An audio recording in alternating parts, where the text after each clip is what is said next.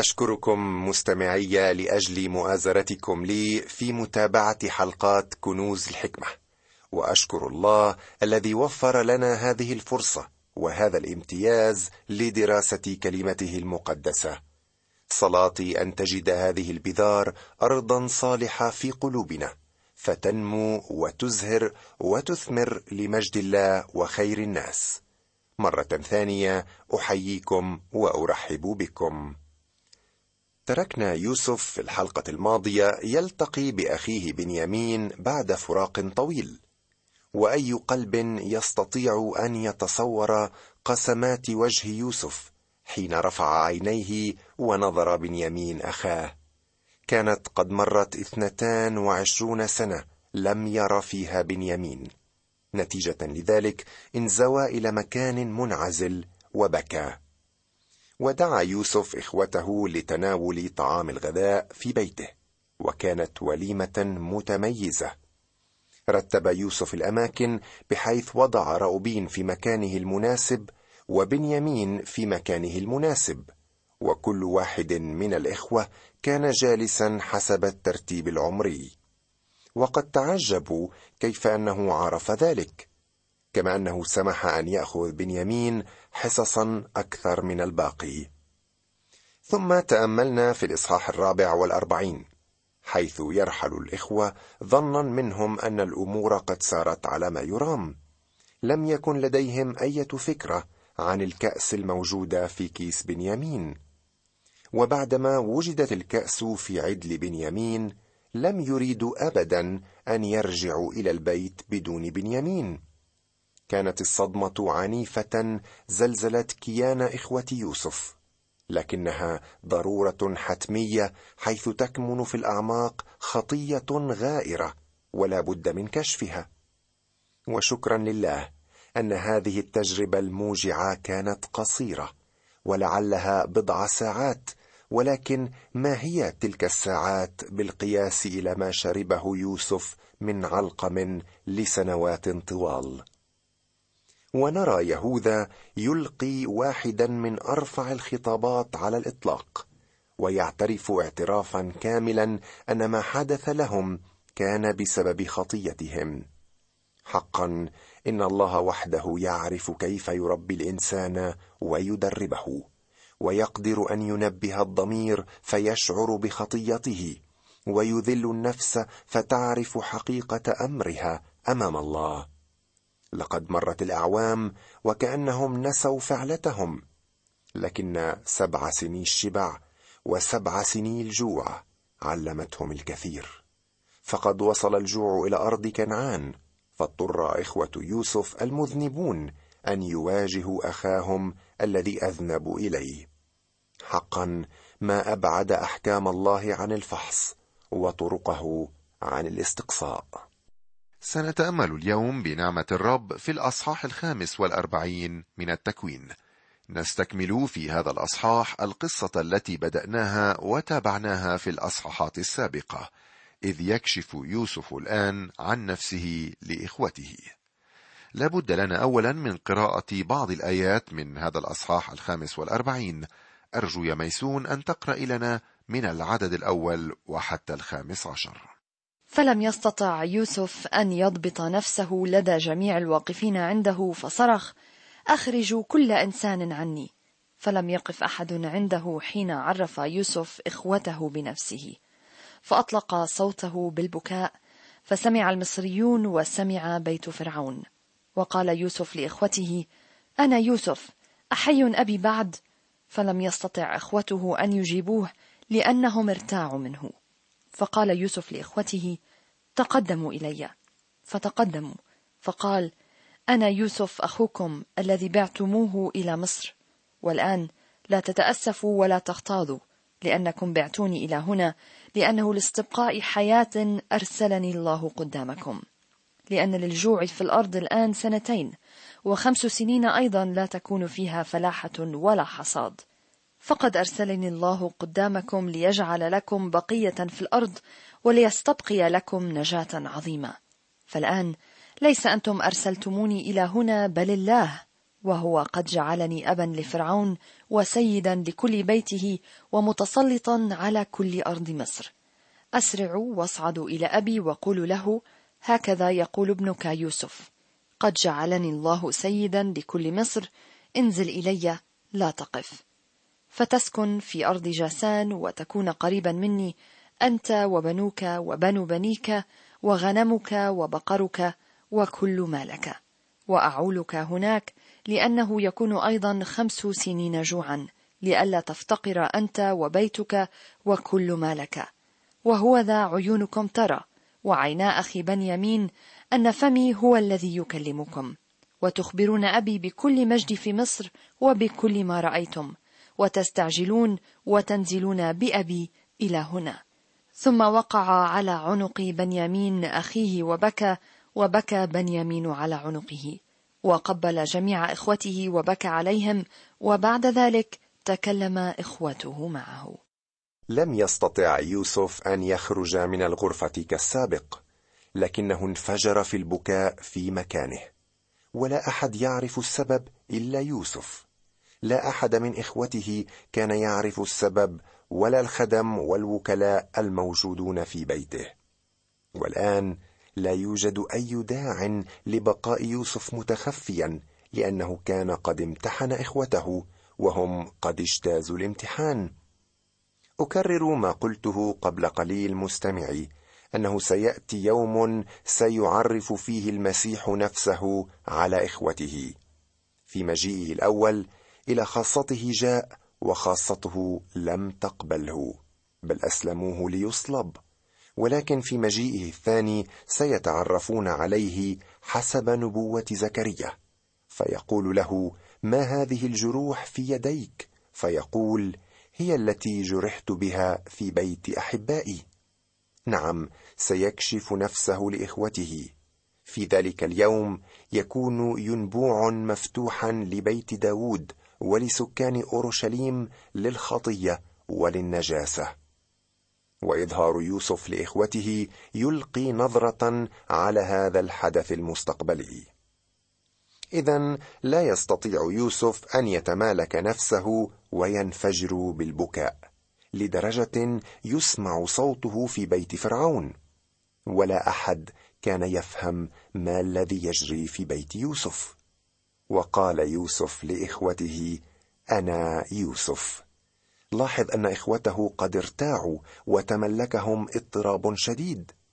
كانت قد مضت خمس وعشرون سنة لم يروه فيها وكانوا متأكدين الآن أنه سيثار منهم. كانت الصدمة شديدة وقد ارتبطت ألسنتهم ولم ينبسوا ببنت شفه فقال أنا يوسف أخوكم. الذي بعتموه إلى مصر. أنا أخوكم. يا لها من لحظات حاسمة.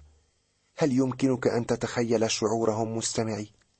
لاحظ موقف يوسف المسالم هنا. لم يكن غاضبا. لم يكن ناويا على الانتقام. هذا هو رد الفعل الطبيعي لأي إنسان. ولكن لماذا كان يوسف هكذا؟ لأنه لاستبقاء حياة أرسلني الله قدامكم. كان يوسف يرى يد الله وتتميم مقاصده في كل هذا. كان الله يتحرك في حياته.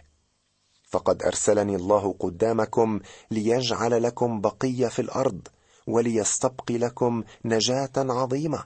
فالآن ليس أنتم أرسلتموني إلى هنا بل الله. ما أجمل أقوال يوسف لإخوته؟ هذا هو المفتاح الحقيقي.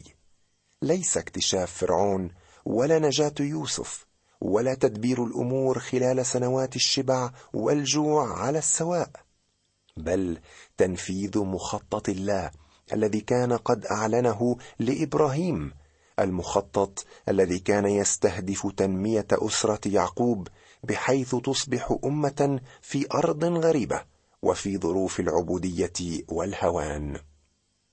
لو كنا أنت وأنا مستمعي نرى يد الله في حياتنا هكذا فلا أظننا سنسعى للانتقام من أعدائنا والمسيئين إلينا.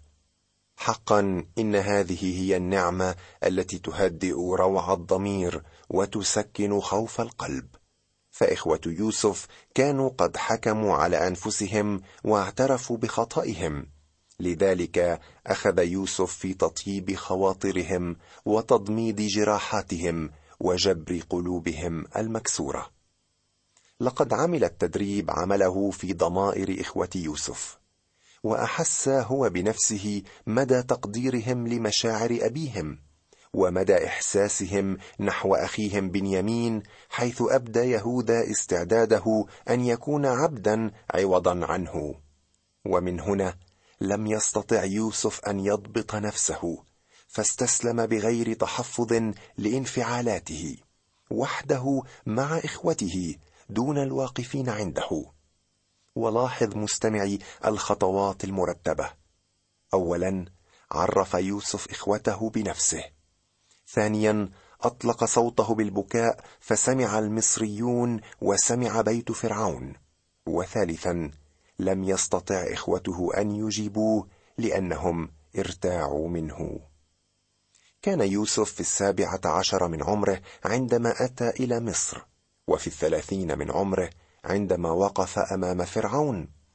مضت سبع سنوات من الشبع وسنتان من الجوع فيصبح عمر يوسف تسعا وثلاثين سنة ويكون قد مضى على وجوده في أرض مصر اثنتان وعشرون سنة.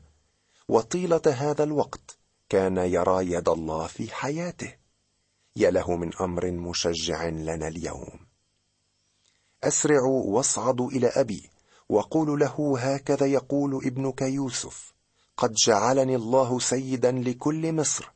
انزل إلي لا تقف فتسكن في أرض جاسان وتكون قريبا مني أنت وبنوك وبنو بنيك وغنمك وبقرك وكل ملك وأعولك هناك لأنه يكون أيضا خمس سنين جوعا لئلا تفتقر أنت وبيتك وكل ملك. لم يكن بإمكان يعقوب وعائلته أن يحيوا لو استمروا في المكوث في أرض فلسطين.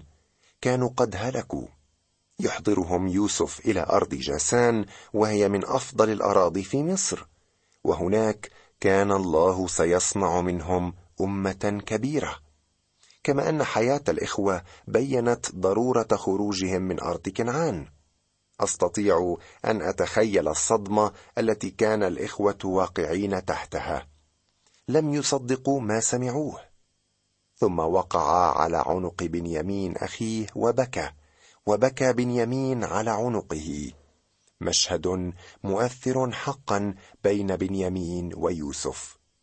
ويعود الإخوة إلى وعيهم بعد حالة من الصدمة وابتدأت الأخبار تنتشر في كل مكان.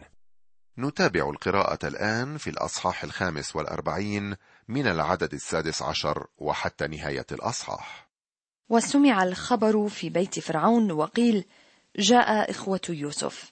فحسن في عيني فرعون وفي عيون عبيده فقال فرعون ليوسف قل لإخوتك افعلوا هذا.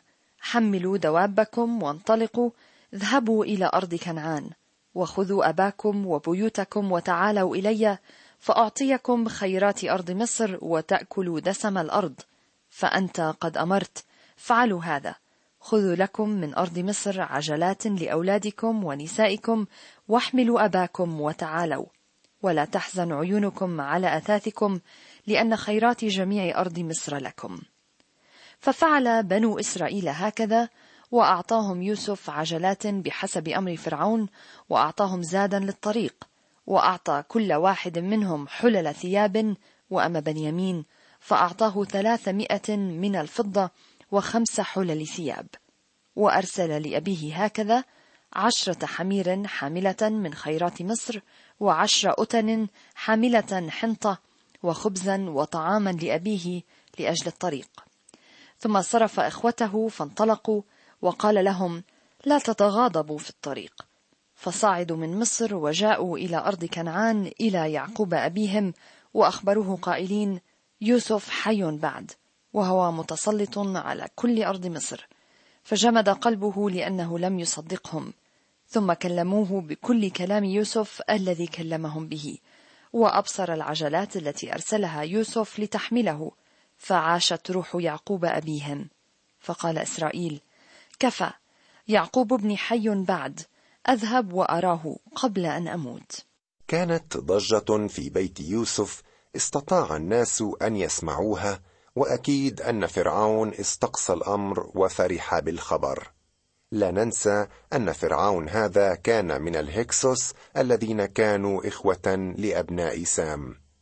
فقال فرعون ليوسف خذوا أباكم وبيوتكم وتعالوا إلي فأعطيكم خيرات أرض مصر وتأكلوا دسم الأرض. خذوا لكم من أرض مصر عجلات لأولادكم ونسائكم واحملوا أباكم وتعالوا. لاحظ أن فرعون أمر باستخدام العربات التي كانت تعتبر تقدما تكنولوجيا واضحا في تلك الأيام. قال لهم لا تجلبوا معكم أثاثكم نحن سنؤمن لكم كل شيء. صديقي المستمع هل في متناول العقل البشري أن يخلق ظروفا مثل هذه؟ ظروفا مهيئة لتمكين يعقوب وبنيه من الدخول إلى مصر؟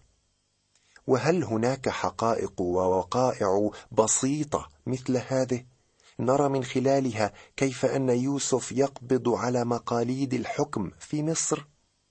هي في الواقع حقائق تفوق الخيال لكنها صحيحة.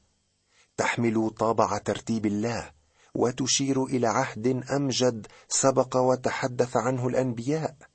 عهد خاص بمن هو أعظم من يوسف. يرفضه إخوته لكنه يتمجد في يمين العظمة وبيده موارد أوفر لعالم جائع وعتيد أن يعرف إخوته بنفسه في المرة الثانية بعدما تنكسر قلوبهم ويتوبون توبة عميقة. ويومئذ وللمرة الأولى يدخلون في تاريخ الطاعة الحقيقية. يوم تتبارك جميع الأمم في النسل الواحد المسيح. وها هم إخوة يوسف يلمسون عن قرب مدى ما تمتع به من استقبال يلمسه ويشارك فيه الملك والشعب على حد سواء وذلك من أجل خاطر يوسف. والعجلات ذاتها التي اقترح الملك على يوسف أن يزودهم بها ستلعب دورها في إقناع أبيهم بصحة القصة وبأن يوسف حي. ثم صرف إخوته فانطلقوا وقال لهم لا تتغاضبوا في الطريق. ما أجمل نصيحة يوسف لإخوته لا تتغاضبوا في الطريق. نصيحة تميز يوسف وتلائم تقواه وهي تعبير العاطفة الصحيحة تعبير يتفق مع أخلاق يوسف وتصرفاته الحلوة. وجاءوا إلى أرض كنعان إلى يعقوب أبيهم وأخبروه قائلين يوسف حي بعد. لم يصدق يعقوب ما كان يسمع. ثم كلموه بكل كلام يوسف الذي كلمهم به وأبصر العجلات التي أرسلها يوسف لتحمله. فعاشت روح يعقوب أبيهم. بعد ذلك اقتنع وتحمس وقال يوسف ابني حي بعد. أذهب وأراه قبل أن أموت. يا لها من تطورات مثيرة حدثت هنا. كانت رؤية يوسف باعثا على ذهاب يعقوب إلى مصر. لا أظن أنه كان ينوي البقاء هناك. كان يريد أن يزور ابنه ثم يعود أدراجه إلى أرض كنعان حالما ينتهي الجوع. ولكنه لم يرجع إلى كنعان إلا من أجل دفنه هو حيث مات في مصر ودفن في كنعان. وبهذا مستمعي نكون قد ختمنا الفصل الخامس والأربعين من سفر التكوين الذي أضفى على قصة يوسف نوعا من الأمل والسعادة. يمكنك أن تتخيل شعور يعقوب وهو يكتشف أن ابنه حبيبه حي يرزق. حقا إنها نعمة من الله يمنحها لعبيده. الله دائما يا صديقي يريد لك السعادة والخير وإن كانت الغيوم سوداء في سماء حياتك إلا أنه خلف الغيوم توجد شمس مشرقة بانتظار أن ترسل أشعتها الجميلة إلى قلبك وحياتك. تواعد معي في الحلقة المقبلة لنرى اللقاء البهيج بين يوسف وأبيه يعقوب. إلى اللقاء وليدم لك سلام الله.